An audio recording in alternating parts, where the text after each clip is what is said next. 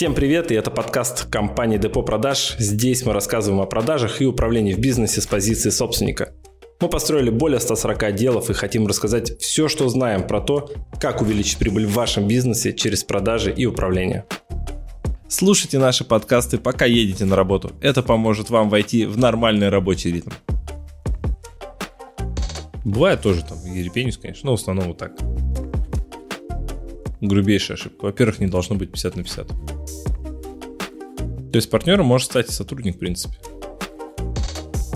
Там было сложнее, там было 5 партнеров.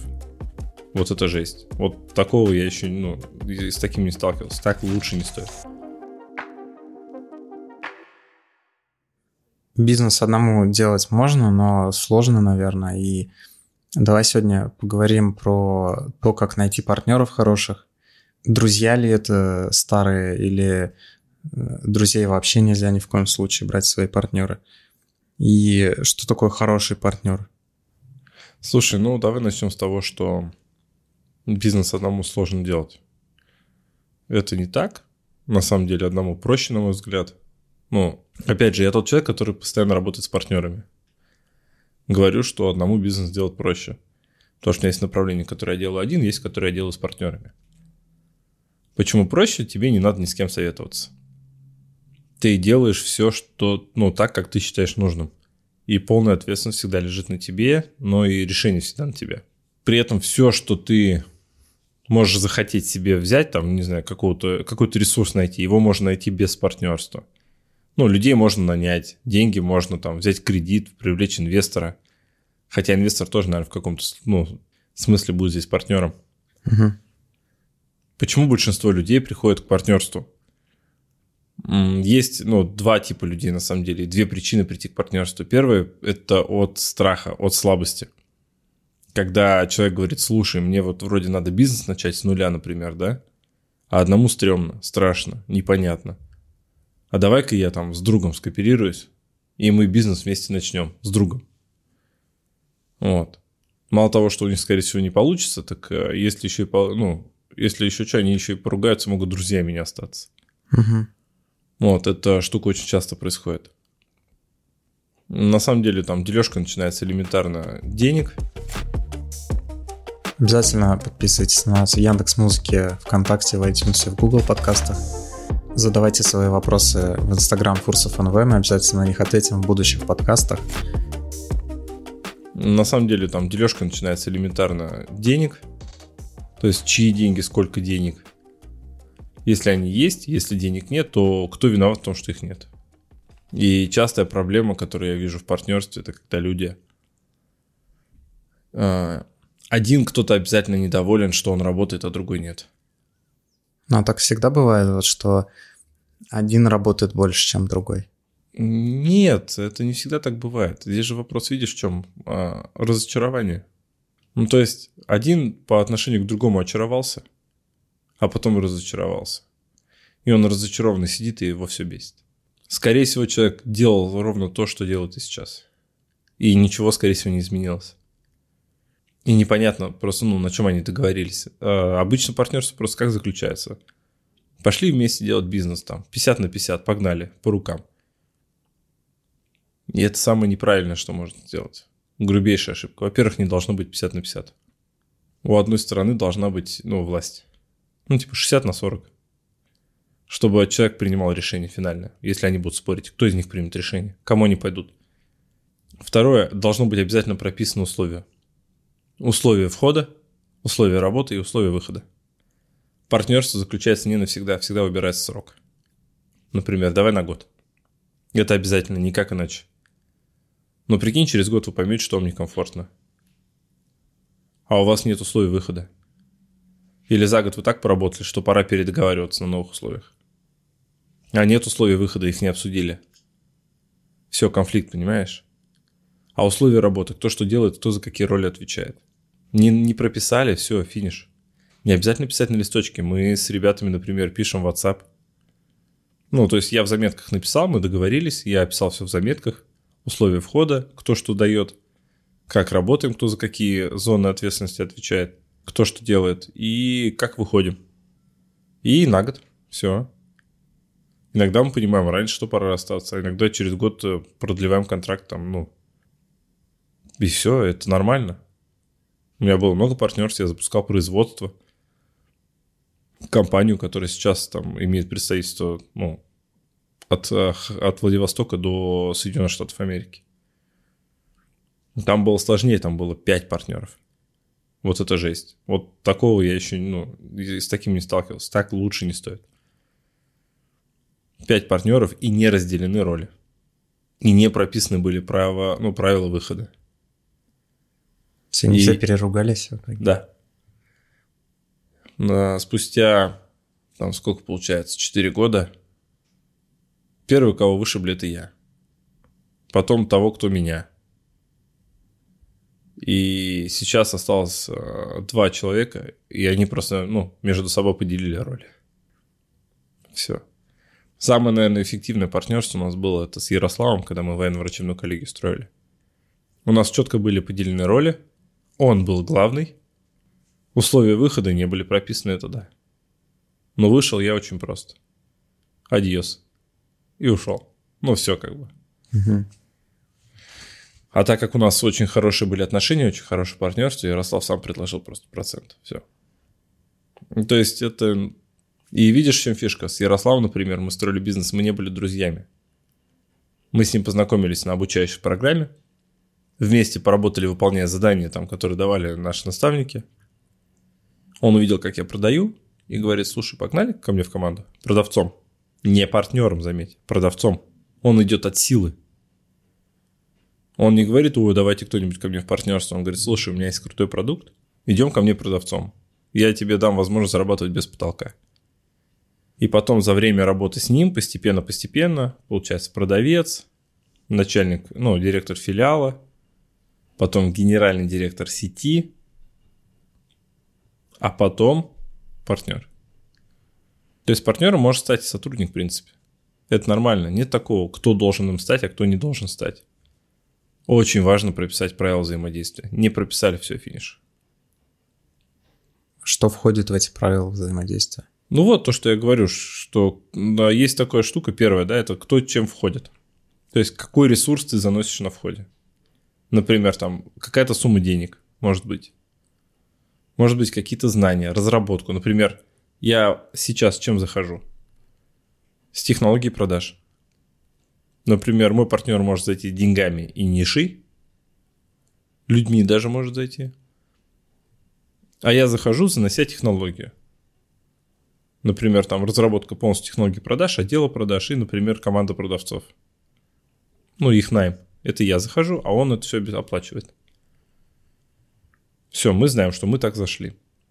Потом обязательно определяем доли, кто сколько процентов получает от прибыли. А, сразу ли получаем от прибыли или сперва гасим инвестиции вложенные? Вот. И дальше, соответственно, мы определяемся, кто за какой а, ну, продукт отвечает в команде. Ну, зона, ну, зона финансовой ответственности.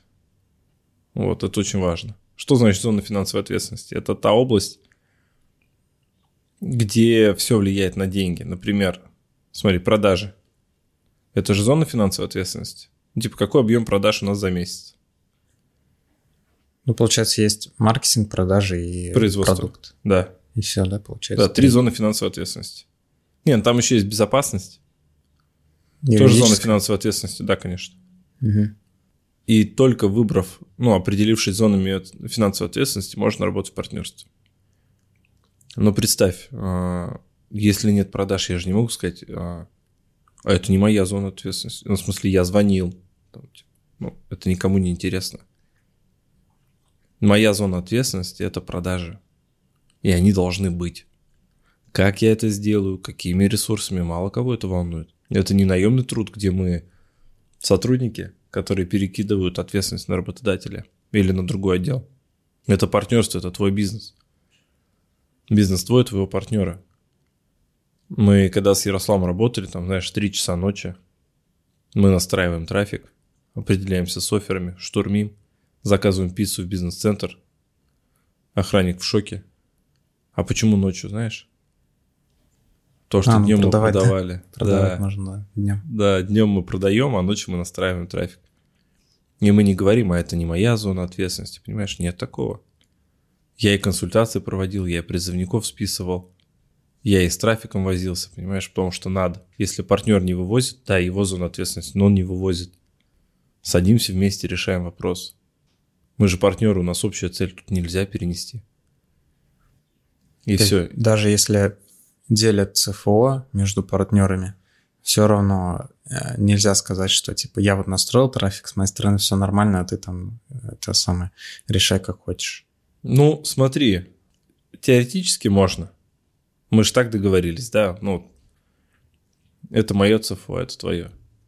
Ну, лучше как... никому от этого не будет все равно. Так. Да, это помнишь, мы с тобой говорили, психологическая ответственность и фактическая. Угу. Нет смысла в переносе психологической ответственности, потому что фактическая все равно не тебе. Ты настроил там трафик, я не знаю. Ты молодец. А ребята не продали. Не твое ЦФО, но они не продали, денег ты не заработал, ты завязан на долю в бизнесе. Ты же не маркетинговое агентство, чтобы мы у тебя трафик покупали. И все, ну как бы нет в этом смысла никакого. Партнерства это двигаться вместе, это как жену выбирать, понимаешь? С умом нужно.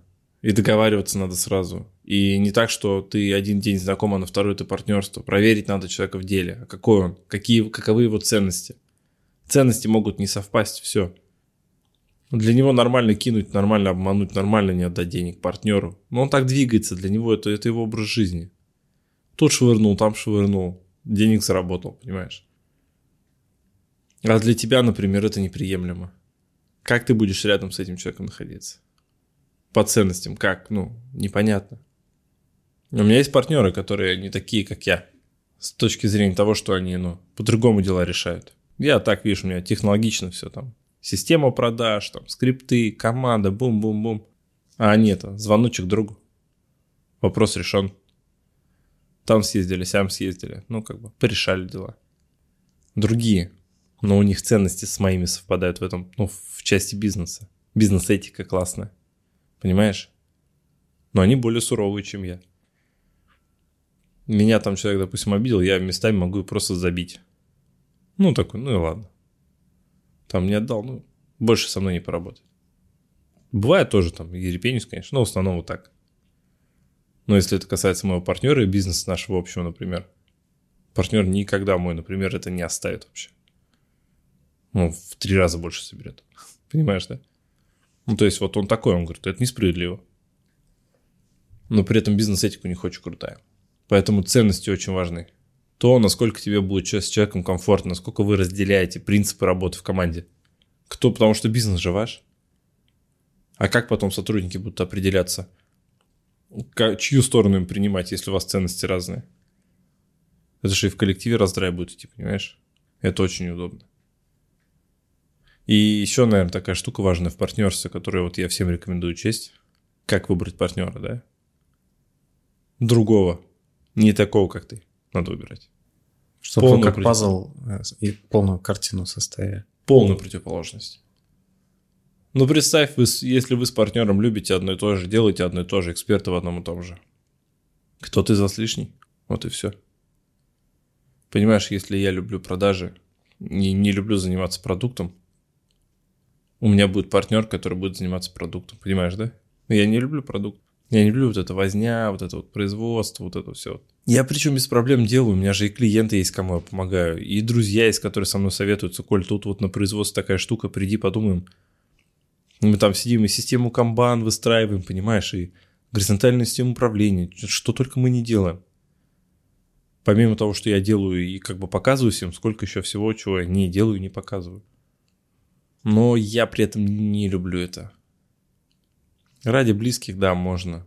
Ну, ради хорошей суммы можно. Так, чтобы сидеть и развлекаться там в продукте, мне не очень хочется. Мне нравится продавать, организовывать продажи, понимаешь, команду организовывать, оферы, маркетинг, да. И то маркетинг только потому, что приходится, наверное, даже больше. Поэтому и у меня все партнеры моя полная противоположность. Для них несложно, например, трафа нагнать. Или для них несложно с продуктом вопрос решить. А для меня несложно с продажами решить вопрос. И когда все центры финансовой ответственности в бизнесе поделены, и каждый делает то, что ему не сложно, по принципу «хочу, могу», да, я хочу это делать, я могу это делать. Все. Партнерство будет идеальным. Я думаю, на это можно, ну, итог подводить, да, то есть... То есть, получается, у нас... Э, давай подведем пункты, которые нужно сделать э, перед тем, как вступать в партнерство. Это, получается, ЦФО, ценности. Что еще? Да, ты прописываешь э, свои ценности, чтобы потом понять по мере общения с партнером, сходятся ли они. В бизнес, который ты запускаешь, ты определяешь ЦФО, обязательно разделяются роли. Кто отвечает за ЦФО? Не через действие, а через результат обязательно. Да, то есть не я там звонил или я управлял отделом, а вот этот результат – это результат моего управления. Следующее. Всегда у одного человека больше власти. То есть больше процент, никаких 50 на 50. То есть, чтобы он мог в критический момент сказать, вот это решение будет решено, там сделано так. Да. Никаких, ай, потом договоримся. Нет. Если мы не договариваемся, я принимаю решение. У одного должна быть сила, власть в, обязательно. Я бы вообще порекомендовал не брать 50 на 50, а ну, 80, 20, 70, 30. Чтобы была возможность еще кого-то потом, ну, сотрудника какого-то партнера поднять, еще что-то. Потому что потом это придется передоговариваться, доли размывать. Не очень удобно. Обязательно контракт. Пускай не юридический с печатью, но текстовый, где будет расписано, кто с чем заходит, если это инвестиции, как они будут возвращаться, кто за какое ЦФО отвечает и какие роли выполняет, как будут разрешаться спорные моменты, конфликты какие-то, на какой срок это партнерство – условия выхода. То есть как мы будем расходиться. И, соответственно, партнера выбираешь по навыкам, прописываешь, какие твои сильные стороны, какие твои слабые. И твой партнер должен закрывать твои слабые стороны. Идти надо от изобилия, понимаешь, когда у тебя есть возможности. У тебя есть бизнес-идея крутая, у тебя есть, например, деньги.